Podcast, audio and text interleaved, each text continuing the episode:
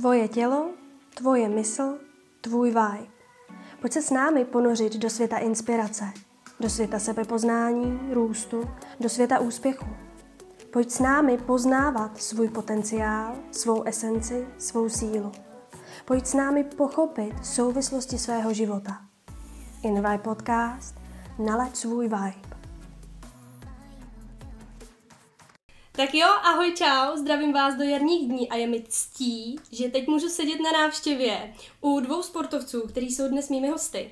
Ano, slyšíte dobře, jsou to dva hosti dnes eh, tady u nás eh, v podcastu. A jsou mými Petr a Honza Vébrovi. A já moc děkuji, že přijali moje pozvání a eh, Přivítali mě dokonce u sebe doma, takže chci ještě jednou pozdravit. Ahoj, začneme ahoj. Honzíkem. Ahoj, ahoj. Uh, Honzíku, začneme tebou, protože uh, Peťa se stará o malou, o Pecka, takže si to tady pak vystřídáme. Jenom abych Honzíka uvedla, aby jsme vlastně věděli, koho tady teď vítám. Tak uh, Honza je osminásobným mistrem světa, a mnohonásobným mistrem Evropy i České republiky ve freestyle footbacku, známým jako hakisáku, a mistrem České republiky ve freestyle fotbalu.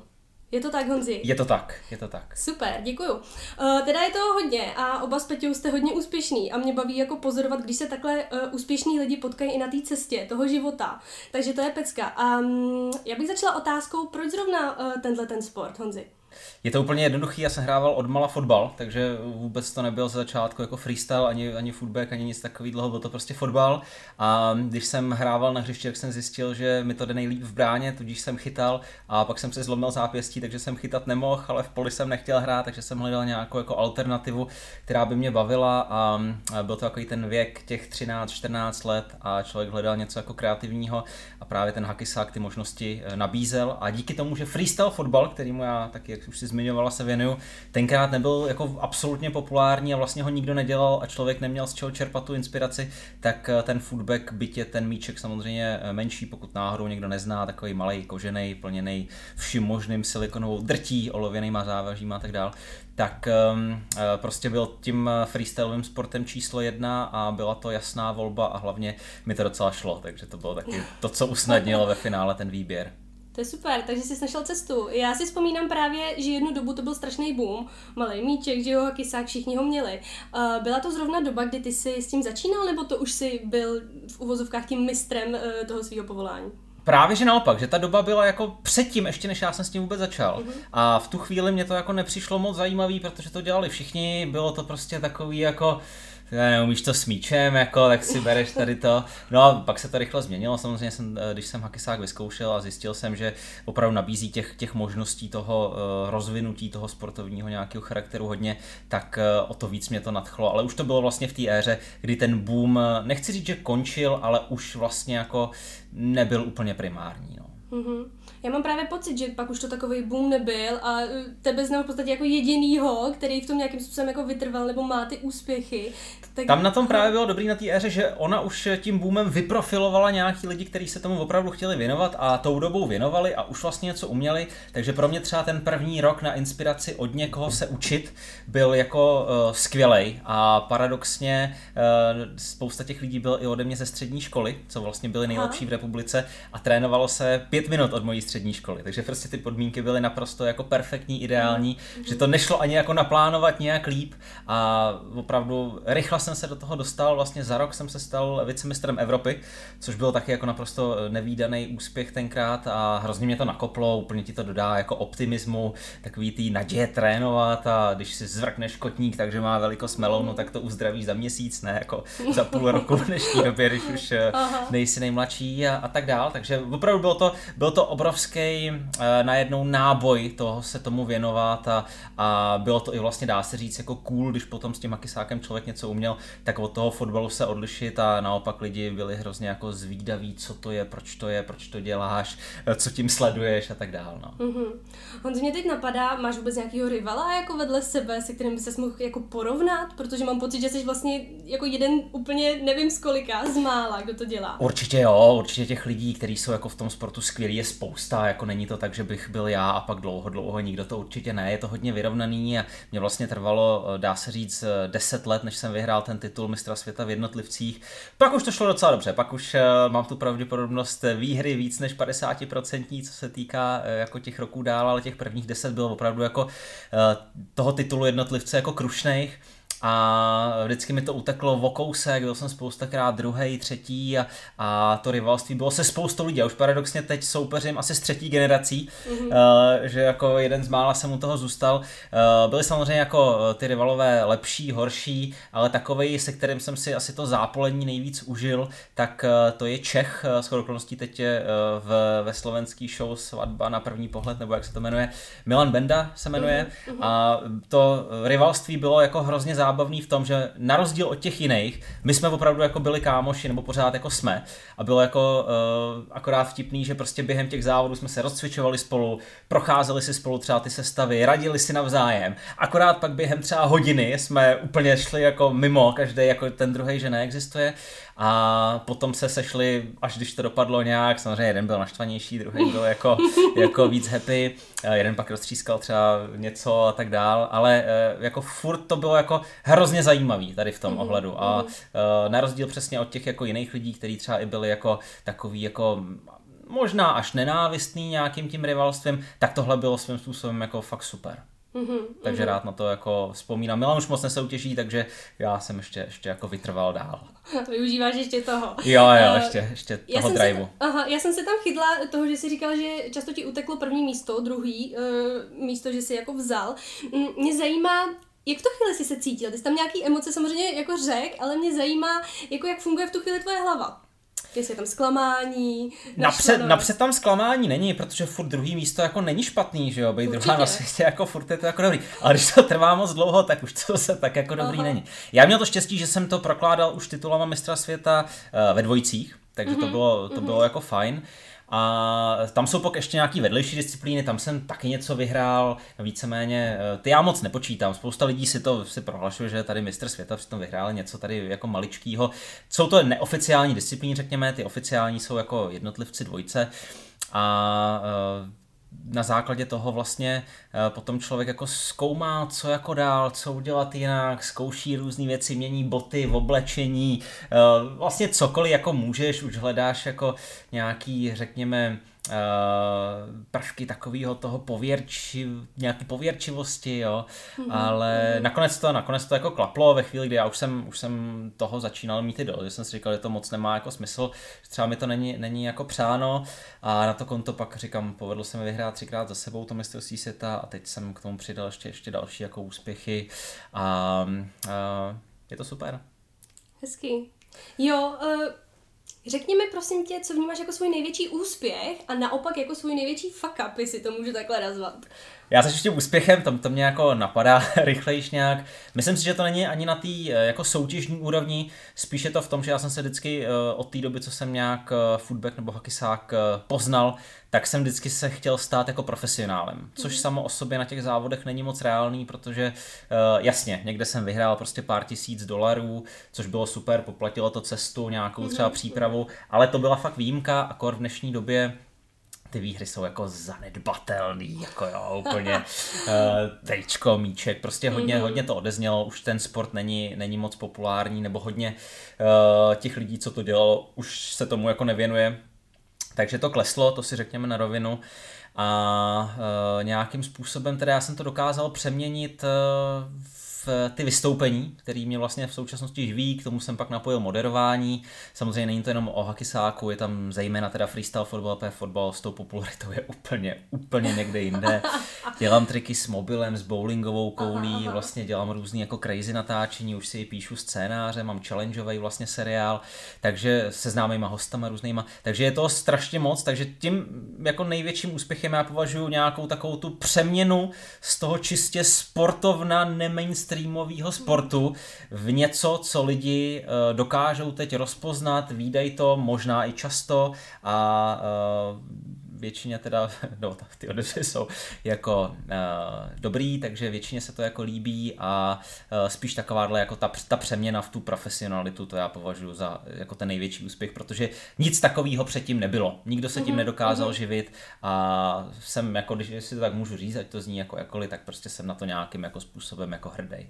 No jak tě tak poslouchám, tak ty vlastně moc nikoho nepotřebuješ, že si tohle obstaráš, tohle si zařídíš, tohle si napíšeš. Je to tak, je to, je to taky eh, asi daný jako složitější povahou, kterou mám, že já jsem jako fakt perfekcionista, ode mě každý vždycky chtěl jako všechno jako perfektní, ať už to bylo v rodině a nebo v rodině, uh, takže uh, nějak jsem k tomu byl jako vedený a očekávám to od všech a když, když to jako nevidím uh, od těch lidí, se kterými bych jako měl něco jako vytvářet, mm-hmm. tak radši to jako udělám sám, protože kolikrát to ušetří čas a hlavně jako nervy a tu situaci to kolikrát jako mě samotnému neulehčuje, ale potom aspoň prostě jsem s tím já sám spokojený. Samozřejmě někdy to nemusí být perfektní, když jsem s tím já spokojený, ale aspoň prostě mám pocit, že jsem si to zkazil jako já, když, mm-hmm, když mm-hmm. jako to. Každopádně měla si ještě tu otázku, teda co největší jako fuck up, tak těch bylo spoustu, samozřejmě to jako nic nejde hladce, ale takovej ten, jako na který si často vzpomenu, asi nebude největší jako zdaleka, jo, ale třeba bylo to, když jsem byl poprvé vlastně na mistrovství světa právě s Hagisákem, mm-hmm Mm-hmm. A hned jsem se dostal jako teda do uh, semifinále, což tenkrát jako to bylo fakt jako nadupaný, takže nedalo se to úplně předpokládat. Uh, bylo to v San Francisku, mě bylo 16, takže taky 15 mi bylo možná, možná 15. Teď, teď si nejsem mm. úplně jistý, 15 asi. A teď teda uh, jsme se chystali uh, bylo to v divadle, konalo se to v Palace of Fine Arts, kdo zná aha, jako San Francisco, aha. tak určitě bude vědět, takže poměrně jako honosná věc. Já jsem si balil všechny věci, připravoval jsem se, ještě jsem to pětkrát vyndaval z batohu, překontrolovával a samozřejmě jak jsem vyndaval ty věci, jak jsem si nechal boty jako uh, na hotelu, což Ježiši. prostě je ta nejdůležitější věc spolu s tím míčkem. Aha. Takže narychlo jsem si musel půjčovat tam někoho boty, no bylo to úplně, ježiš, doteď, když si na to vzpomenu, je to opravdu až jako... Musely být nervy. No, ten příběh je samozřejmě jako delší, já jsem to jako hrozně zkrátil, Aha. ale když to nějak tak jako vemu, tak opravdu je to do takových těch jako televizních, co všechno se může jako mm. pokazit, když, když jako chceš. A to bylo zrovna teda to, když jsi poprvé vyhrál? Ne, vůbec ne, vůbec ne, tam já jsem ani do toho finále jako nepostoupil. Aha. To bylo vlastně jediný, co jsem, eh, jediná soutěž takhle mistrovství světa, kdy jsem se do finále nedostal a byl to právě jako ten první takhle vůbec, jako pokud mě ty boty jako fakt nesedly. No tak, tak... předpokládám, že od té doby si nikdy boty nezapomněl. Ne, ne, ne, ne, určitě ne. Já jsem pak uh, jedny boty měl jako sedm let dokonce, takže bylo to, já jsem vůbec se jich nechtěl jako vzdát. Byly to výherní boty? Eh, ne, no jako na mistrovství světa ne, ale jinak docela jako se jim mm-hmm, dařilo, ale mm-hmm. spíš nechtěl jsem se tím nějak jako zaobírat, takže je taková spíš jako takový kuriozní fuck up, no. Mm-hmm. No a když jsi teda poprvé vyhrál to mistrovství světa, eh, čekal jsi to? Jaký to byl pocit? Ne, ne, vůbec ne. Vůbec, nejel jsem tam s tím, nebo takhle, jel jsem tam s tím, že to hodně zariskuju ve finále. Ta sestava byla hodně těžká, ale když jsem ji jako dokončil, tak eh, jelikož mi to nespadlo vůbec, je to na dvě minuty, hodnotí se to jako krasobruslení, technický, mm-hmm. umělecký dojem. A když jsem ji dokončil, tak jsem věděl, že jako to nikdo nemůže dát. Protože znal jsem jako třeba eh, sestavy těch největších konkurentů, řekněme dvě, tři, a pak ty další lidi jsem si nemyslel, že jako mají úplně jako šanci, takže ty od, od kterých jako jsem čekal takový ten nejurputnější boj, tak jsem věděl, že i kdyby to dali fakt jako dobře, tak samozřejmě vždycky záleží na těch, na těch porodcích, na těch rozhodčích, ale věděl jsem, že jako na 80-90% bych to měl jako vyhrát. No. Mm-hmm. Takže tam už vlastně ta euforie potom bezprostřední, jak tu sestavu dokončíš. Takže já jsem tam jako už pak, jako to bylo ve Finsku v Helsinkách 2011, poměrně jako velká hala, hezky naplněná, byla tam taková jako hlavní tribuna, tak uh, lidi samozřejmě znali jako ten můj příběh, že už jako dlouho to jako nevycházelo, mm, že tam uh, nějakým způsobem byly ty druhý, třetí místa. Byť teda v těch dvojicích, jak říkám, už, už se to povedlo předtím, to bylo taky jako hodně euforický, to s chodou okolností nám se povedlo vyhrát poprvé v historii toho sportu, že to v těch dvojicích, to už je na tři minuty a ty prvky jsou tam mhm. daleko takový jako zajímavější eh, s tím, že se tam různě proplejtáte jako mezi sebou ještě s těma míčkama, někdy s jedním, se dvouma i třeba se třema a nám jako eh, poprvé v historii se to povedlo bez toho spadnutí, což prostě taky obrovská euforie, to bylo v Montrealu 2004 a tam naopak zase pódium bylo vyvýšený a pod mm-hmm. náma vlastně mm-hmm. na mhm. place bylo jako stovky lidí a, a pak je hrozně jako zajímavá situace, mm-hmm. hlavně tenkrát, jak člověk byl jako mladý, ale ale je to jako nesrovnatelný potom s tím titulem těch jednotlivců, který teda uh, přišel sice později, ale o to jako taky nějakým způsobem jako důležitější byl a o to víc jsem si ho jako užil. Mm-hmm. A změnilo se něco zásadního po tom, co jsi vyhrál? Ne, ne, vůbec nic. Právě ty jako čekáš, jako co se jako stane, jo? jestli, jestli no. jako to bude hustý, jestli prostě jako třeba k té profesionalitě se nějak dostaneš mm-hmm. blíž, jako nemění se vůbec nic. Právě, mm-hmm. že ty, ty sporty mm-hmm. jsou, to si prostě musím říct na rovinu, jako ne jako zanedbatelný, ale prostě není to mainstream, jo? takže uh, ty víceméně musíš vynaložit nějakou aktivitu. Já mm-hmm. samozřejmě jsem, jsem už tenkrát dělal spoustu nějakých rozhovorů, mm-hmm. uh, prostě do nějakých sportovních časopisů, do nějakých jako lifestyleových, takže třeba ty lidi, se kterými jsem něco předtím vytvářel, eh, co jsem s nima byl třeba na sociálních sítích nějak už zpřízněný, tak si toho všimli a na to konto prostě vznikly nějaký články, nějaký Jasně. televizní noviny a takovýhle mm-hmm, proběhly. Takže jako na jednu stranu jo, ale je to začátek. To ti vlastně otvírá tu cestu dál a teď teprve ty musíš vynaložit veškerý to jako úsilí k tomu, aby něco začalo jako vznikat i jako řekněme, co se týká uh, těch nějakých financí nebo prostě nějakého toho přechodu, aby se s tím mohla jako vydělávat. Mm-hmm. Mm-hmm. Takže, takže tak. Jo, děkuju. Eh, mě teď tam úplně bliká ta myšlenka, že vlastně potom potvrdit i to vítězství je obrovský tlak, právě jako dokázat to, že jsi teda fakt tak dobrý a, a znovu obhájit. Eh, cítil jsi toho potom ten tlak? Ani ne, ani ne. Mně to bylo tak jako jedno, buď se to obhájí nebo ne. Hmm. Paradoxně ta jako další rok ta moje sestava nebyla tak dobrá, když to zpětně zhodnotím. Hmm. V tu chvíli samozřejmě máš pocit, že je nejlepší na světě. že? Ale i tak se to povedlo, povedlo se to i ten třetí rok. Takže já s okolností jsem mi vytvořil rekord eh, vlastně tří let bez spadnutí míčku na soutěží mistrovství světa, což taky jako nikdo nemá, což uh, dá se říct je taky jako unikátní a myslím, že se to dlouho jako nepodaří asi. Takže uh, nějakým způsobem uh, jsem necítil tlak, ale mm. bral jsem to, jak to přijde, když, když se nevyhrajete. Já jsem hlavně si chtěl splnit to vítězství v těch jednotlivcích. Mm-hmm. Říkám, to se jako povedlo potom jako víckrát, takže za to jsem jako moc rád, ale, ale chtěl jsem to jako hlavně splnit a že bych tady potřeboval to šponovat Bůh ví až kam, tak to ne. Už jako hlavně taky to o tom, si to nějak užít a, a aby to člověka bavilo. Uh-huh. No a řekni mi, jak to děláš, že to jako nespadne, protože mě jako fakt zajímá, jestli máš nějakou mantru předtím, než jdeš na jeviště, ať už na soutěž, nebo na nějaký moderování, nebo na vystoupení, eh, to musíš mít obrovskou koncentraci na to, že jsi jako teď a tady, že teď to vylítne nahoru, teď to spadne zpátky. Jak to děláš? Ta koncentrace je opravdu jako neskutečná, musí tam být a já paradoxně jako v těch předchozích letech jsem i uh, kolikrát doplatil na to, že už třeba měl jsem z těch dvou minut, minutu 45, 50 za sebou, jsem říkal, to je hustý, já to dám a už to spadlo. A je to háj. Takže hmm. vůbec hlavu musíš vypnout, fakt se soustředíš jenom na dva, tři triky, co nadcházejí, jako po tom, co právě teď provádíš a nic jiného. Jako hmm. musíš úplně se odprostit. Samozřejmě postupem času já jsem se hodně snažil přidávat a to dělám i na těch vystoupeních, tu komunikaci s divákem, hmm. takže uh, musí tam ta hlava fungovat na té bázi i dá se říct trošku jako herectví nějakýho, hmm. ale uh, furt musíš tu koncentraci jako sportovní mít. Hmm. Trvá to dlouho, tr- nejde to určitě naučit se za rok, za dva, to nepřichází v úvahu, ale po nějakých pěti letech už, když je člověk jako k tomu nadanější, má pro to nějaký jako předpoklad, tak se to začne vyprofilovávat. Hmm. Hmm, hmm. No mně to přijde náročný, co říkáš, být s publikem a zároveň se koncentrovat na ten míček, to je jako fakt klobouk dolů. Uh, trénuješ tu koncentraci i jinak než tím tréninkem s míčkem?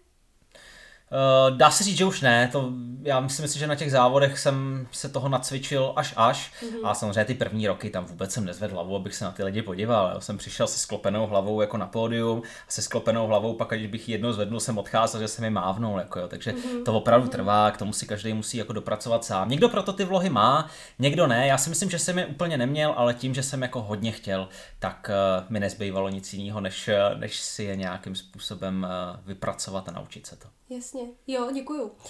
Um, mě obrovsky baví příběhy a um, my často vidíme jenom ten úspěch, který člověk zažívá. Mě spíš v tuhle chvíli zajímá, jestli je něco, co jsi musel v rámci té své cesty obětovat, nebo jestli byl nějaký moment, kdy jsi to chtěl jako vzdát. Určitě, určitě je toho spoustu, já když si vzpomenu, je to takový to kliše, ale to, to zná každý profesionální sportovec, že prostě jsem odpoledne trénoval a večer prostě, když šli o víkendu lidi e, někam jako na párty, tak e, říkám, že jako škola je nějaká jako těžká nebo z, to, ale musel jsem prostě jako dělat, ať už to byl nějaký úkol, nějaká příprava, nějaký seminárky, prostě dělal jsem to po večerech, no. Mm-hmm. Odpoledne jsem se snažil jako využít ten čas, přestal jsem i s fotbalem, protože taky ten potenciál na nějakou profesionální kariéru tam asi nebyl. Takže všechno jsem uspůsobil tomu jednomu a ty oběti tam samozřejmě byly, když eh, to v tu chvíli jako nevnímáš, nebo jako mm-hmm. samozřejmě mhm. po večeru jako není fajn psát nějaký seminárky, ale um, tak někdo jde zase ven dělat jiné věci, nějaký jako koníčky, který třeba nemá profesionálně, co ho jako baví, takže obětování tam je, ale já bych tomu zase za stolik jako nechci tady působit, že to bylo prostě, dřeli jsme, prostě bídu, nebylo co jíst, všechno jako je to nějaký přirozený vývoj mm-hmm. v životě každého sportovce a stejně tak tomu bylo i u mě. Takže mm-hmm. uh, tak, tak to prostě je a, a jasně no, je to tak. jo, a bylo tohle podle tebe nejtěžší na té tvý cestě úspěchu? Nebo to byly tréninky? Nebo to, že si třeba večer právě musel dělat ty seminárky? Co to bylo? Nejtěžší je to odhodlání jako věřit, protože když mhm. opravdu jako dlouho nevyhraješ, byť ten potenciál a veškerý ty předpoklady máš, tak už eh, v té hlavě tě to jako nahlodá. A ta mhm. psychika sportovní, samozřejmě není to na úrovni tenisu, tam, tam asi bych byl úplně jako jinde, jo, tam opravdu to, to je zase jiná kategorie, ale musíš být, musíš být odolná, nebo případně se to musíš naučit, protože jakmile tě to začne vyklad, tak i ta výkonnost jde dolů a, a i ten trénink není tak jako dobře strukturovaný, takže prostě chce to nějak nějak jako kousnout a mě paradoxně, já jsem jako hodně vsteklej, takže mě pomáhá se třeba jako vyvstekat, dát si třeba den pauzu a pak se do toho vrhnout znovu. Není to mhm. takový, že bych dokázal udržet ten ledový klid a jako všechno je v pohodě. To, to jako není. To já jako tady zařvu si. Uh, Vypustíte mu, co je důležitý. Je, mě to jako hrozně pomáhá, samozřejmě uh, do nějakého sportu to patří, do nějakého ne. Uh, v těch dvou minutách nemůžu si jako upustit emoce, to nejde. Jako jo. Takže se vyřveš předtím, tam no, jsi v klidu. prostě nějak si to musíš dobře načasovat, mm-hmm. ty emoce, ale já jako to nedokážu změnit, já už jsem to taky samozřejmě zkoušel, ale, ale každý je nějaký a, a já dokážu pracovat s tím, co mám a dokázal jsem s tím i jako vyhrát, takže si myslím, že tam principiálně nic špatně být nemusí. Samozřejmě, jak říkám, když to budeme srovnávat zase s tenisem, tam si to jako nemůžeš úplně uh, dovolit. Respektive do určitý míry ano, ale ta míra končí a musíš o to rychle upustit a zase se vrátit jako nohama na kurt. Super, děkuju. Tak uh, očividně máš nastavení, který ti vychází, tak uh, co ho měnit, že? Um, když pomeneme teď covid, a celou situaci, která je, tak co třeba plánuješ? Nebo jsou ještě nějaký další sny, nebo vize, nebo nějaký touhy, který by si chtěl naplnit? Já jsem si to paradoxně hodnotil tak rok, dva předtím, než covid přišel a byl jsem jako hrozně s tím, v jaký fázi jsem jako spokojený. A říkal jsem si, takhle je to jako super. A kdyby takhle 10 let vydržel, vydržel dál, tak já budu jako hrozně jako happy. To se nestalo. A boom. já opravdu jsem jezdil jako po světě, po vystoupeních, byl jsem jako eh, vnitřně opravdu jako šťastný, všechno bylo skvělý. Eh, teď to jako úplně skvělý není, mě to jako ani té psychice jako nepřidává, protože prostě když vystupuješ pro tisíce lidí a mhm. opravdu cestuješ, tak najednou jako ne, ti někdo nemůže tvrdit jako společně to zvládneme, když všichni jako kradou, co se týká mhm. jako uh, těch, co to jako řídí tady ty opatření a všechno a ty jako si doma zavřená jako sport. Mhm. Já samozřejmě tu sportovní přípravu nezanedbávám. Já o to víc jsem se do toho tréninku pustil, mám lepší jako kondici a fyzičku, než jsem kdykoliv měl. Mm-hmm jsem, myslím si, i v jako v nejlepší formě, když uvážím, um, že samozřejmě uh, tím, že nejezdím na vystoupení, tak se hodně šetřím. Když se jako zraním, nic mě nenutí jakoby trénovat nebo prostě předvádět to dál, v klidu si to doléčím, v klidu nechám ten sval jako zhojit a pak se znovu systematicky do toho tréninku pustím. Připravuju se na další mistrovství světa, už loni bylo online, to se mi podařilo vyhrát, teda mhm, první historicky, mm-hmm. takže třeba by se mi to mohlo podařit obhájit, uvidíme. Já ti naprosto důvěřuju. uh, dávám tomu poměrně hodně, takže šance tam je, když to tak jako řeknu.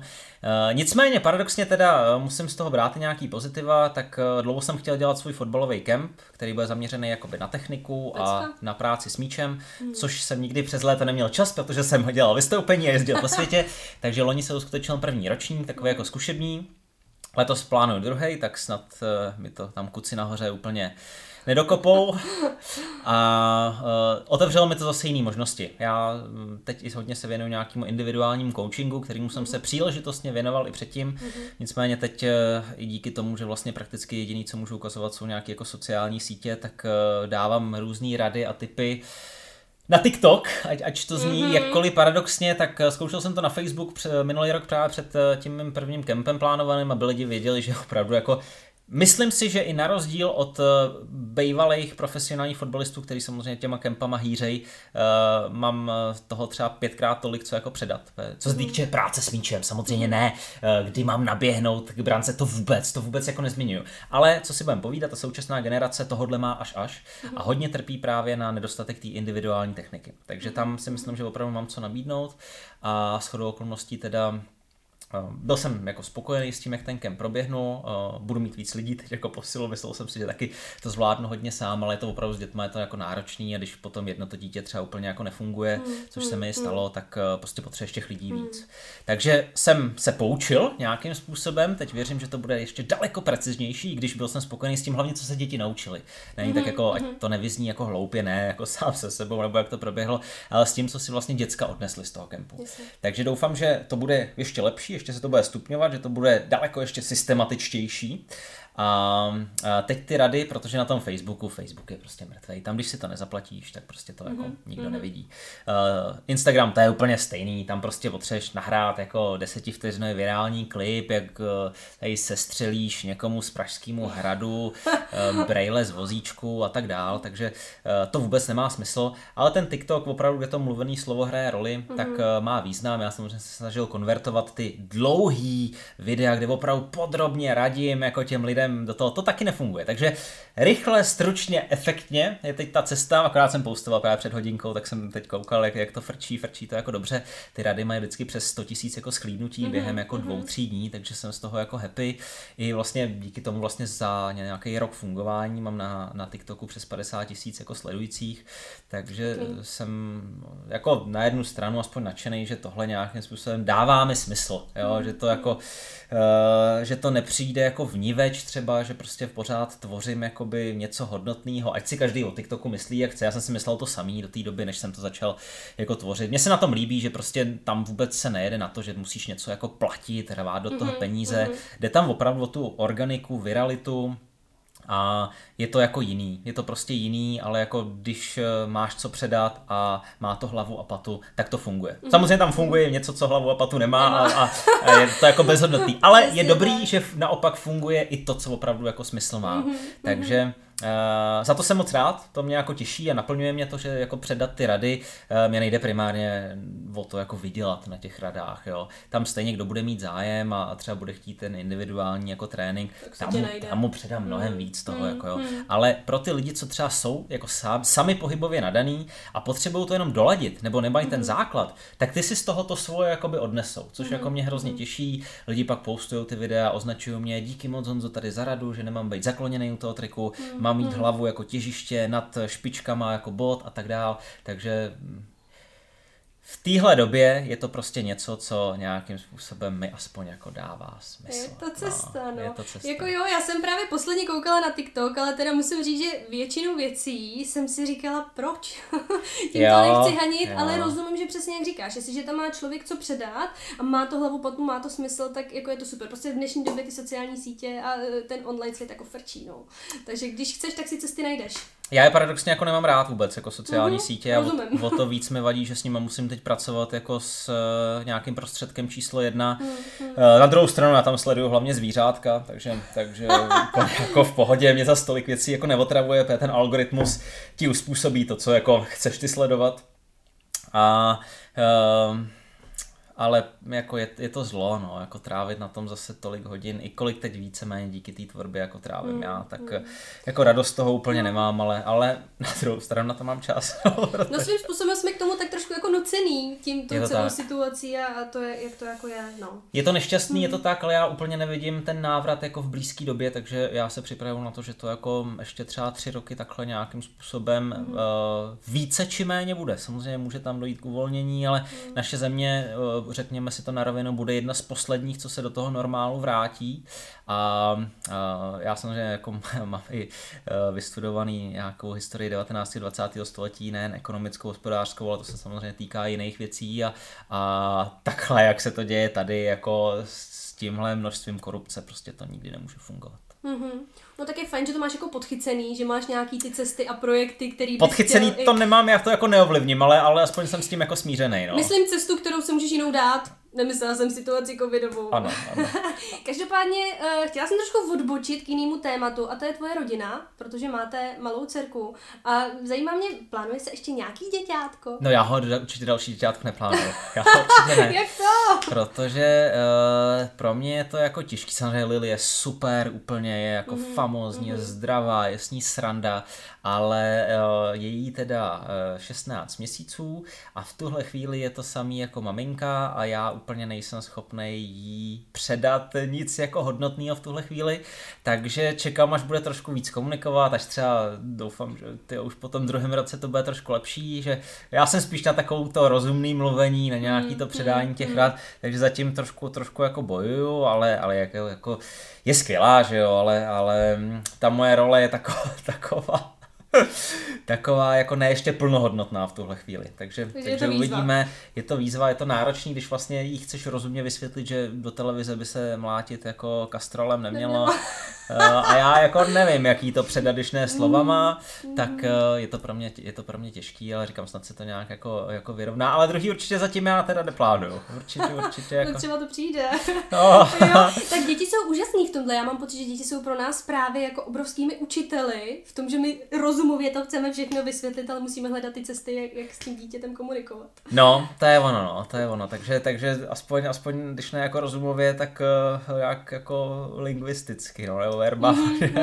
uh, uvidíme, uvidíme, tak jako... Tak držím uh, palce, Jo, tak mě, mě to velmi dobře jde třeba na tu půlhoďku, jako jít nějaký blbosti, jako uh-huh. připravit, nějaký uh-huh. jako zaujmout, ale po té půlhoďce už je to takový to, mami, kde jsi? Co? Už mám tatínka dost. Je to tak. No. Hezký, tak, takže je to těžká situace, ale samozřejmě eh, asi kdy jindy to mělo přijít, než, než eh, v téhle době, takže naplánovali jsme to jako fenomenálně, musím říct, že jako timing je skvělý a aspoň nepřicházím o to, jsem, jsem jako doma. Přesně tak, um, přesně tak. Uvidíme, jaký to nabere, nabere další vývoj. Tak to dítě vnímá, jestli je tatínek doma, i byť třeba neděláš všechny aktivity s ní, ale tak furt je tam ta energie toho tatínka a to mě přijde hodně důležitý, takže jak říkáš, ideálně načasovaný. Uh, Honzi, já mám poslední otázku na tebe, než si přizvu tvoji manželku. A to je, uh, jestli chceš posluchačům něco vzkázat, jestli máš nějakou myšlenku nebo nějaký doporučení, nějakou inspiraci, co bys vlastně chtěl říct. Určitě rád, eh, rád vzkážu, ne, nebude se to úplně tak jako týkat sportu, když možná jako okrajově, protože pro nás eh, tady doma, nebo zejména teda pro mě, je hodně velký eh, téma nějak jako příroda a třeba nejezení masa, což mm-hmm. já jsem samozřejmě celý život jedl, protože jsem byl špatně vychovaný nebo vychovaný v trošku jiných hodnotách a musel jsem si na to přijít sám, přišel jsem na to jako pozdě, a eh, je to něco, co já určitě bych doporučil, eh, ať mladším či starším, eh, co se týká i když to navážu teda na ten sport, na nějakou sportovní výkonnost, protože hodně to může jako přidat. Já díky tomu jsem v neuvěřitelné formě, že jsem vlastně se vzdal veškerý jako živočišní stravy. Mm-hmm. Takže cítím se skvěle a hlavně v téhle době, kdy v bohužel jako, ne, že bych měl něco proti kapitalismu zásadně, ale kdy ten kapitalismus se ubírá jako špatným směrem a příroda je jako poničovaná za uh, jakoukoliv cenu, protože ta hodnota právě jako těch statků je daleko vyšší, tak uh, bych chtěl jako ani ne tak vzkázat, jako spíš jako apelovat nebo jako donutit k zamyšlení ty lidi, jestli by nemělo smysl prostě aspoň nad tím zauvažovat, že třeba to nejezení masa je takový ten jako hlavní krok třeba jak paradoxně tu přírodu ušetřit, nejenom, že teda ušetříte stovky životů, já si nemyslím, že eh, jako zvíře je zrovna jako nějaký předmět nebo zboží, se kterým by se mělo obchodovat, ať už na talíři nebo jakkoliv jako jinak, a, a který by teda měl trpět jako kvůli tomu, aby my, bys, my jsme měli jako 10 minut uh, nějakého jako skvělého pocitu z jídla, tak kvůli tomu jako obětovat ten zvířecí život, který prostě Eh, jako z mýho pohledu hodnotný, to zvíře jako cítí stejně jako my, jsou tam různé jako i intelektuální vazby, ať, ať je to kráva, ať je to slepice, ať je to jakýkoliv jiný zvíře, prostě zvíře jako vnímá své okolí, není to prostě jako hmyz nějaký.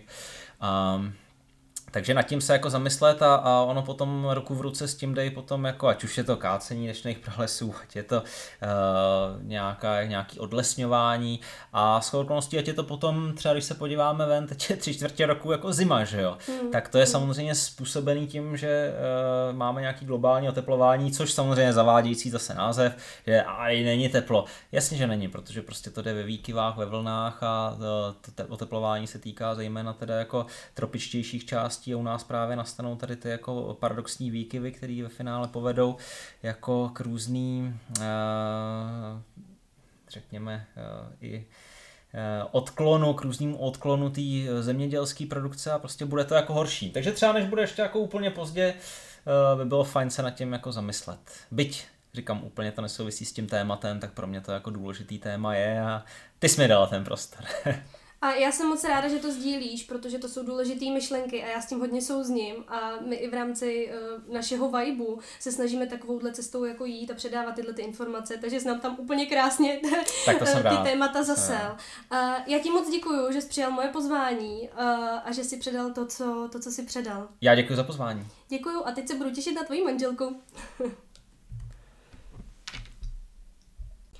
Tak, po kratičké pauze jsme tu zpátky. Uh, malá Lilinka, říkám to správně Peti, ano. předaná tatínkovi, takže maminka uvolněná pro to, aby jsme mohli jít natáčet tady spolu uh, další část podcastu. A já vítám vedle mě uh, Pet, no a vidíte, Ptala jsem se před začátkem, Peti, prosím tě, seš teda ještě Chocová nebo už jsi jenom Péťa Weber?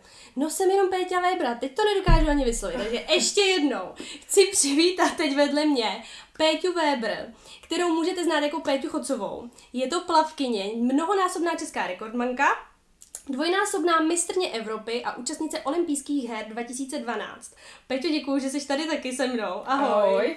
A já se musím pochlubit ještě na začátku, že její tatínek mě jako malou trénoval na plavání.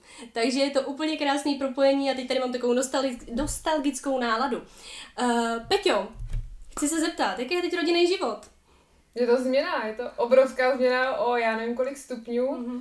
Ale na druhou stranu, kdyby teď vlastně nebyla koronavirová krize, nebo jak to říct, tak bych jako samozřejmě chtěla skákat do vody a trénovat lidi ve fitku a chtěla bych tak nějak i s tou malou žít takovým tím životem trošku, jako jsem žila předtím. Mm-hmm, mm-hmm. A jde to být s malou a zároveň ve vodě? Protože ty už si i měla závody po tom, co jsi byla těhotná, co jsi porodila.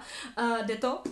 No, zkusila jsem to, uh, jde to, ale teďka vlastně už eh, malá není zase tak malá, jako byla na začátku, mm-hmm. kdy se prostě položila do kočárku a spinkala. Mm-hmm. Takže teď to bude mnohem horší s tím hlídáním, co se týká tatínka, protože tatínek moc nehlídá. uh, do no. fitka no. jsem si ji brala sebou, takže když jsem cvičila já, tak hlídal můj trenér do fitka mm-hmm. a když jsem cvičila klienty, tak jsem ji měla buď to na rukách, No teď už teda jak běhá, tak to bude horší, no, ale já doufám, že to bude nějak skloubit, až se to všechno otevře a uklidní. Jo, věřím, že jo. Tak očividně cesta se vždycky najde, tak uh, věřím, že to klapne. Jak když se vrátím na začátek v uvozovkách té tvý kariéry, uh, proč zrovna plavání? Tak to bylo asi úplně jasný. Uh, ještě než jsem se narodila, tak teďka s mamkou pracovali v plavecké škole. Mm-hmm.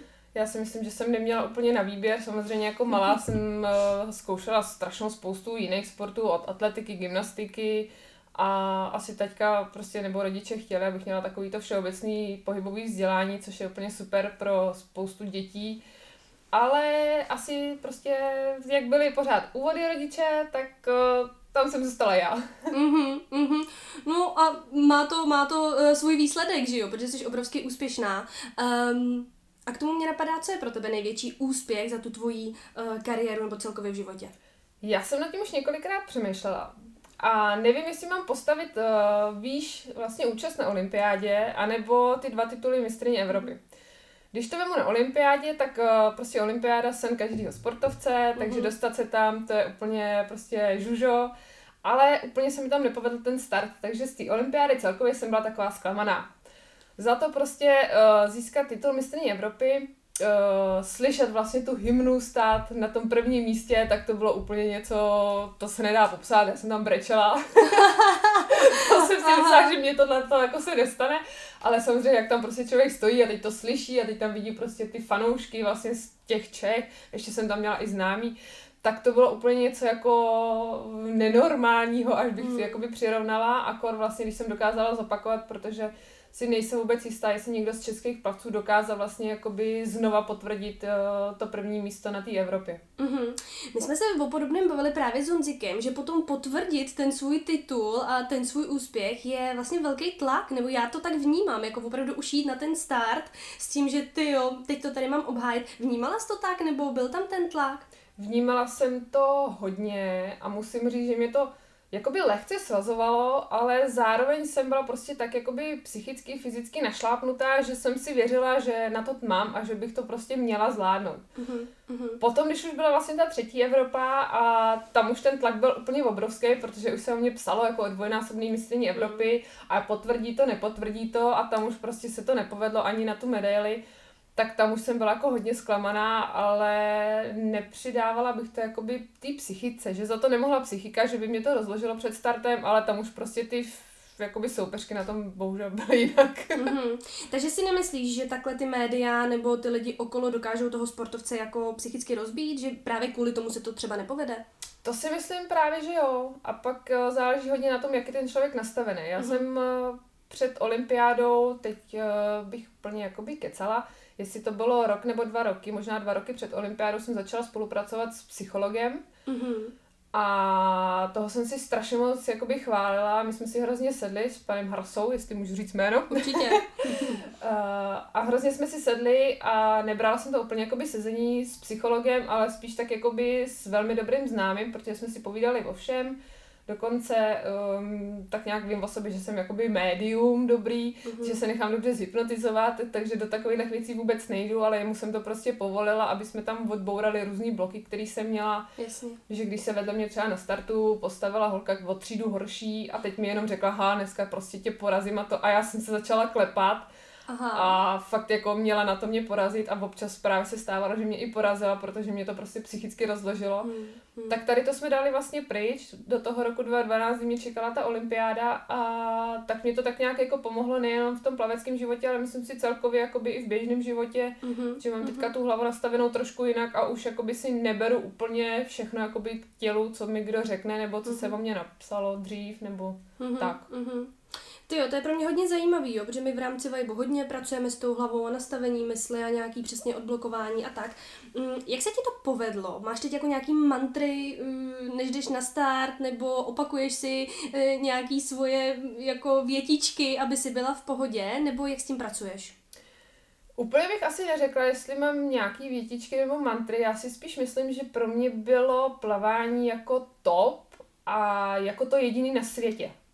Tím, že asi jako jsem měla tačku jako trenéra a měl na mě prostě jakoby tlaky, nebo já nevím, jak to říct, prostě chtěl mě mít jakoby tu nejlepší na světě, samozřejmě asi jako každý rodí svoje dítě Ano. tak eh, i to mě jakoby svazovalo a neznala jsem nic jiného prostě kromě toho plavání. A Mhm. právě pan Harsa mě tak jako naučil brát to plavání jakože součást mého života, ale není to takový, jako že když prostě zaplavu špatně, takže dostanu na zadek, nebo že mě prostě někdo vynadá, nebo že tam budu na Mm, prvních stránkách mm. časopisů, a nebo prostě já nevím cokoliv. Hmm. A to mi právě hrozně pomohlo a od té doby, co jsem, nechci říkat, dala plavání na druhou kolej, ale od té doby, co jsem to začala brát prostě takhle nějak, jakože OK, tak plavu, ale když prostě zblbnu závod, tak mi nedají prostě o, já nevím, kolik jako korun míň za Mhm, měsíc, mhm, když jsem vlastně mhm. byla ještě profiplavec, nebo něco takového, tak uh, mě to hrozně pomohlo. Když jsem prostě, nechci říkat, dala na druhou kolej plavání, ale brala ho jako součást toho života, ale ne tu topku. Mhm, mhm. Uh, no, a máš pocit, že ta psychika je právě to nejtěžší jako na té cestě k tomu úspěchu, nebo co bys vyhodnotila jako nejtěžší uh, v rámci té cesty, protože samozřejmě jako já jsem to tady říkala, mě baví příběhy, jo, a vidíme jenom, jenom ten úspěch Hmm. u toho člověka, ale to všechno, co je zatím uh, skrytý, To je obrovsky nedozví. náročný. Přesně tak a to mě zajímá.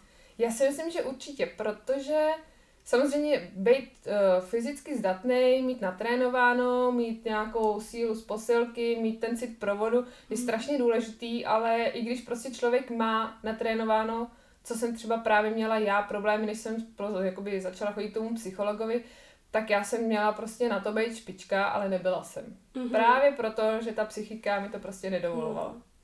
To je Takže silný. já si myslím, že u mě, neříkám, že to taky u ostatních, ale já si myslím, že u mě 80% hrála roli prostě psychika. Mhm. I když jsem měla natrénováno, prostě taťka mi řekl, máš na český rekord, prostě zvládneš to a, a už jenom jak mi řekl, máš na český rekord, tak mě to prostě svázalo. Teď jsem si řekla, jo, musím.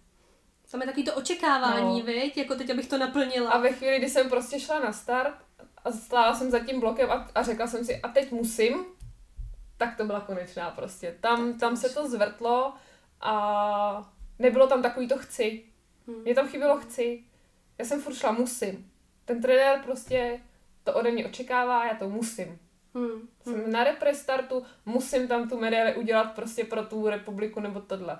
A nebylo tam takový to, já bych chtěla, já chci, já teď chci zvítězit. Nebo dobře, chtěla jsem zvítězit, ale prostě furt převládalo takový to musím. Hmm, hmm. A to se v rámci uh, toho psychologa změnilo, pochopila Jo. jsem to dobře. To je super. Tam se to fakt úplně tak krásně přenastavilo, že Hmm. to bylo úplně perfektně. Já jsem s panem Hrsou jakoby občas v nějakém kontaktu, že jako Hmm, hmm, kdybych cokoliv potřebovala, tak si myslím, že se na ně můžu obrátit a hmm. Já jsem moc ráda, že to říkáš, protože mně přijde obrovsky v pořádku mít někoho takového, ať už průvodce, psychologa nebo nějakého kouče a podobně. A mám pocit, že někteří se tomu strašně brání, že to je jako něco špatně, že když si někoho takového najdu, tak jsem špatný člověk a neumím se o sebe postarat třeba sama. Jo, tak jsem ráda, že i z tvých úst tohle jako vychází a že si jako umíš nechat i v tomhle tom pomoct a, a provést se těma věcma. Já to nevím, jak to má jakoby spousta jiných mladých, třeba sportovců, mm-hmm.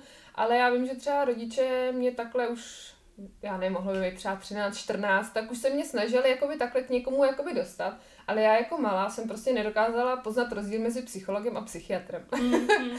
A furt jsem si prostě říkala, já nejsem přece blázen, já nejsem šílená, abyste mě dávali někam do psychiatrické léčebny, abych si tamhle bavila s nějakým doktorem a nerozuměla jsem tomu. Mhm, mhm. A vlastně až někdy v nějakých těch 19 nebo já nevím v kolika jsem tak jako začala vůbec poznávat rozdíl mezi psychologem a Mhm. psychiatrem. Mhm. A že psycholog si vlastně se mnou bude povídat a pomáhá mi odblokovat prostě různé věci a všechno možný. A kdybych třeba rodičům takhle jako už dřív v tomhle tom věřila, tak těžko říct, kde jsem mohla být, jo? Říká se Jasně. kdyby chyby. Ale jsem strašně ráda, že jsem aspoň prostě v pozdějším věku tomuhle tomu jakoby podlehla Mhm, mhm. a že jsem poznala prostě skvělého psychologa a dá se říct jakoby i dobrýho známýho. Mhm. Jo, já jsem zastánce toho, že všechno přichází v ten pravý čas, takže samozřejmě my jako mladí to neslyšíme a už vůbec nebo těch rodičů, že jo, tam je ten velký vzdor, jako mami, prosím tě, tati, prosím tě. to je. Takže jo, jsme tam, kde máme být. Tak. Jo. Mě uh, zajímá, jestli i dcerka bude nějak sportovně zaměřená a jestli to bude plavání uh, nebo hraní si za kysákem po tatínkovi. Jak to vnímáš? My jsme se tak nějak trošku dohodli, že ji nebudeme do ničeho úplně Mhm. mm-hmm. jakoby tahat. Mhm. Jako určitě chceme taky, aby získala nějaký ten všeobecný rozhled a pohybový znalosti prostě od každého sportu, aby se uměla ke všemu postavit, jako prostě umíme my dva. A plavání samozřejmě naučíme plavat, ale vím určitě, že závodně plavat nebude, Aha. protože vím, že to je fakt jako šílená dřina a úplně nechci, aby se asi dostala do toho samého jako já, že i když vlastně, teď když to řeknu hodně blbě, jste nejlepší, tak uh, u nás v Čechách bohužel to plavání prostě neberou tak jako v jiných státech, mm. kde Mhm. prostě za titul mistra Evropy dostanou, já nevím, 100-200 tisíc. Uh, když skončíte s plaváním, máte doživotní rentu a takovýhle Aha. věci. U nás prostě ty plavce jako hrozně málo lidí je zná, ty jména. Hmm, I když hmm. prostě třeba přivezou tu medaili, tak se o nich chvíli povídá, ale pak to zase celý uhasne, Hmm. což mě mrzí. Takže jsem říkala, že ne. Uh, dědeček, jakoby tatínek Honzika, ten se těší, že ji naučí tenis, tak uvidíme, jestli bude třeba dobrá tenistka. Tenistka. Mhm. Tam už ty peníze jsou trošku. To je pravda.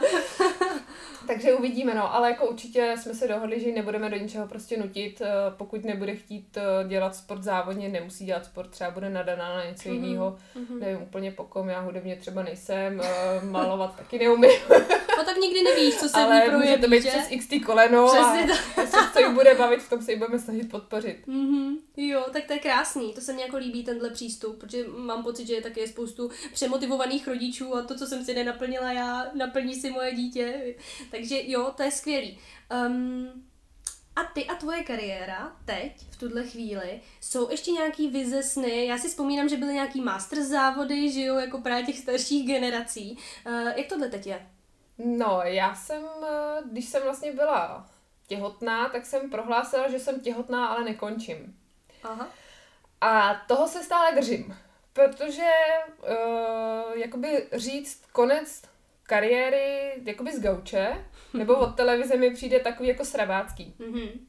A teď teda do toho vstoupila tady ta koronavirová krize, která vlastně nám nedo, ne, jakoby nedovolí ani trénovat, takže teď jako vrátit se na závody bude úplně mega těžký pro mě, když není kde trénovat, takže Budou to bude jako výsledky. velmi vtipný.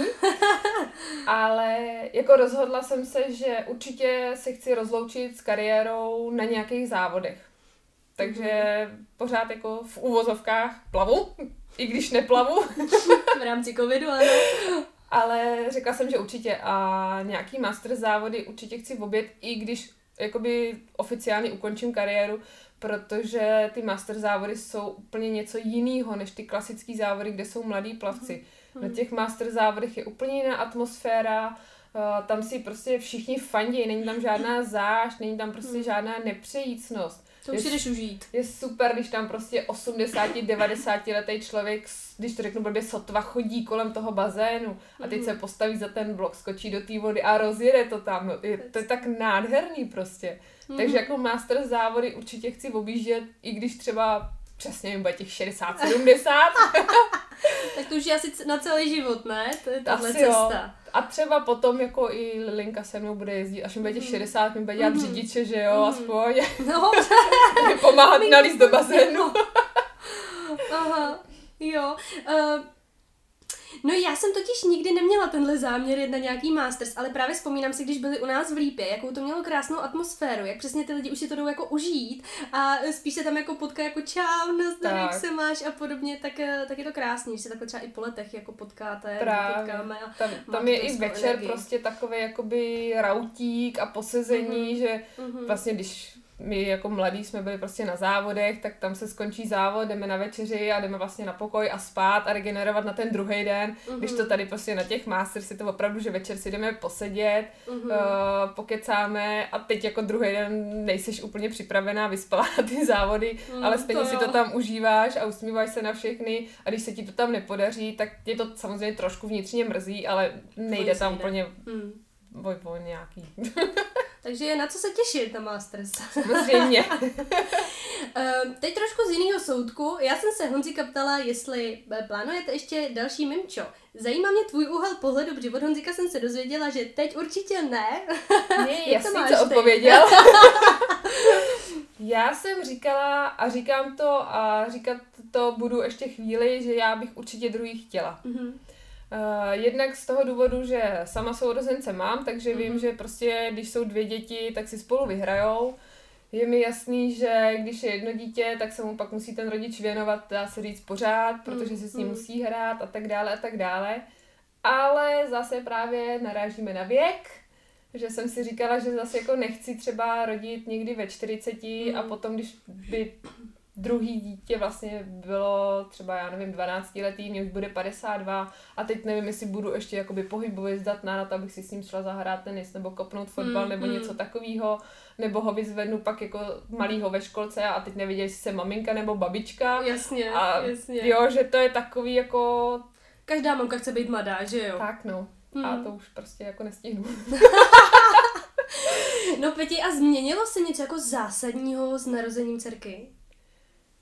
No, já si myslím, že krom pár nevyspalých nocí, pár XY nevyspalých nocí a takový to, že už mám strach vlastně teď ne o sebe, ale o ní, Mhm. tak jakoby ne. Já se jakoby nesna, ne, nechci říkat, že zanedbávám malou, já pro ní dělám první, poslední, občas mi rodiče nebo takhle říkají, že až jako moc, Mhm. Mhm. ale možná i tím, že prostě je to moje první dítě a není mi 20 a už to beru prostě trošku jinak. A teď ještě díky Honzikovi vím, že asi to druhý nebude, tak si tu malou chci fakt užít. Rozumím. tak jakoby se snažím jakoby žít i tím jakoby svým životem, aby prostě to dítě eh, nebylo jenom takový to ochraňovatelský, že za ním budu pořád běhat a všechno možný a já prostě si nebudu moc ani dát nohu na stůl a uvařit si kafe. Tak jakoby se to snažím brát jakoby součást toho mýho života. Uh-huh, uh-huh. A co se vlastně jakoby úplně nejvíc změnilo, tak je prostě to, že mám o ní prostě strašný strach, no. Že jako... To je přirozený, řekla bych. Už, už to není mm. takový to já, já, já, ale je to Lilinka, potom jsem teprve já mm-hmm. a dál, no. Jo, mně přišlo uh, super, jak se řekla, že opravdu je to součást tvýho života, ale zároveň pořád dáváš i tu pozornost a energii sobě. Protože neříkám, že všechny maminky, ale jsou maminky, které prostě od sebe úplně odstřihnou a je jenom to dítě. A pak přesně dítě vyletí z hnízda a co ta maminka, že jo? To je no. přesně pak takový to vyhoření a, a, podobně. Takže jsem ráda, že to říkáš a je to důležitá message i, i pro posluchače. My jsme právě i chodili vlastně s Lilinkou na jakoby rehabilitaci, mhm. protože je vlastně o 8 týdnů dřív narozená tak uh, tam právě paní rehabilitační říkala, že bych si měla právě jakoby co, co nejdřív stanovit přesně takový to, že nejdřív mám být já a pak má být vlastně teprve to dítě, že pokud budu já psychicky v klidu a vyrovnaná a všechno, tak ona to bude ze mě cítit a bude vlastně na tom taky líp. Mm-hmm. Takže i proto se tak nějak snažím prostě brát svůj život, jak je a v tom vlastně se naučit žít s tím miminkem a všechno tohle, mm. aby to prostě nebylo jenom že jí budu chodit za zadkem a mm. prostě tamhle tohle, tamhle to a já nebudu mít prostě čas na nic jiného. No. Mm. Jo, to je fakt důležitý. Tak ty děti absorbujou, že jo, tu všechnu energii, jestli jsme v pohodě nebo v nepohodě. A myslím si, že, myslím si, že ona je v pohodě úplně jakože maximálně. Tak v pohodě maminka, v pohodě dítě. To je krásná rovnice. Aha. Peti a uh, pro inspiraci cvičíš teď nějak i přesto, jakože, protože vypadáš skvěle i po porodu, takže fakt smekám. A tak jestli, nevím, když na zahradu si zacvičíš s nějakou gumou nebo s něčím, jak to teď máš? No, já musím říct, že první měsíce po porodu jsem z toho byla úplně hotová, protože většina maminek takový to, jo, já jsem šla z porodnice a měla jsem o dvě kila míň, než jsem měla na začátku porodu, nebo jako aha, jako těhotenství aha. a tohle. Říkám, no tak to je perfektní, protože já jsem přibrala za těch eh, necelých 8 měsíců jsem přibrala asi 12 kg, takže nechci vidět, kdybych rodila až devátý měsíc, co bych měla všechno na Jasně. sobě. Protože můj jako jídelníček se tím ubíral jakože sladký dobrutky a takovýhle. A já jsem začala hubnout asi po půl roce, co byla malá už na světě a dostala jsem se vlastně po létě až na váhu o 3 kg méně než úplně na začátku těhotenství, takže jsem se dostala pod 60 kg, což jsem neměla už asi 8 let minimálně. Takže spokojená. Takže jsem byla úplně strašně spokojená. Moje mamka mi říkala, že bych měla začít jíst, že mi začínají vylizat žebra, já nevím co mhm, všechno. Mm-hmm. A když viděla, že toho s ním za ten den fakt jako hafo, ale tím, jak asi jsem furt kojela, tak malá to ze mě mhm, dostávala, takže jako se ani nedalo nic moc dělat. A cvičila jsem občas, pak musím říct, že v zimě jsem na to úplně jako prděla. Byl klídeček, relax. Byl klídeček. No ale teď už zase, jak je hezký počasí, tak už mě to zase jako do toho dostává, protože mi to prostě chybí mm-hmm. a cítím jakoby na sobě občas, že když jakoby se nehejbu, tak takový to uh, vrcholový sportovec přestane, takže klouby, kolena, ramena, takže musím furt trošku být v tom pohybu, no. Mm-hmm. Jo, to, mně to přijde důležitý a mně teda přijde super, že opravdu jako vypadáš skvěle a že jsi se dostala nad tu, nebo dokonce pod váhu, že si myslím, že to je takový ideální eh, sen každý maminky po porodu.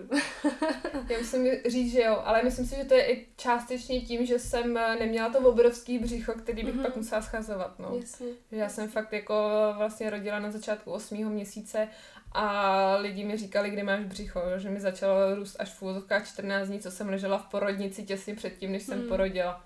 Je takže já musím jako zaklepat, že nic moc břicho jsem neměla, takže jakoby jsem nabírala jenom ty tuky tím sladkým mm, a nebylo nějak jako brutálně vytahaný břicho a dalo se to. Jasně. Tak důležitý je, že jste obě v pořádku, i přesto, že to bylo předčasné. To je naštěstí, jo, to musím jo. zaklepat. Já mám poslední otázku, moji oblíbenou otázku na závěr, jak já vždycky říkám, a to je, jestli máš nějakou zprávu, nějakou message, nějaký doporučení, nějakou motivaci, inspiraci pro posluchače nebo v podstatě pro všechny, kdybys měla říct něco, tak co by to bylo? Tak vzhledem k té době, co je teďka asi, Aha. tak bych právě, jak jsme se bavili o pozitivním naladění, tak bych jakoby doporučila nebo přála si, aby každý si tak nějak našel v sobě něco, co prostě má jakoby chuť udělat, nebo chuť zažít a fakt jako si zatím jít, aby si dělal nějakou radost mhm. vnitřní, protože teďka opravdu si myslím, že spousta lidí je tak negativně naladěná tou dobou, že jakoby si nedělají radost navzájem, nedělají si Hmm. radost sobě.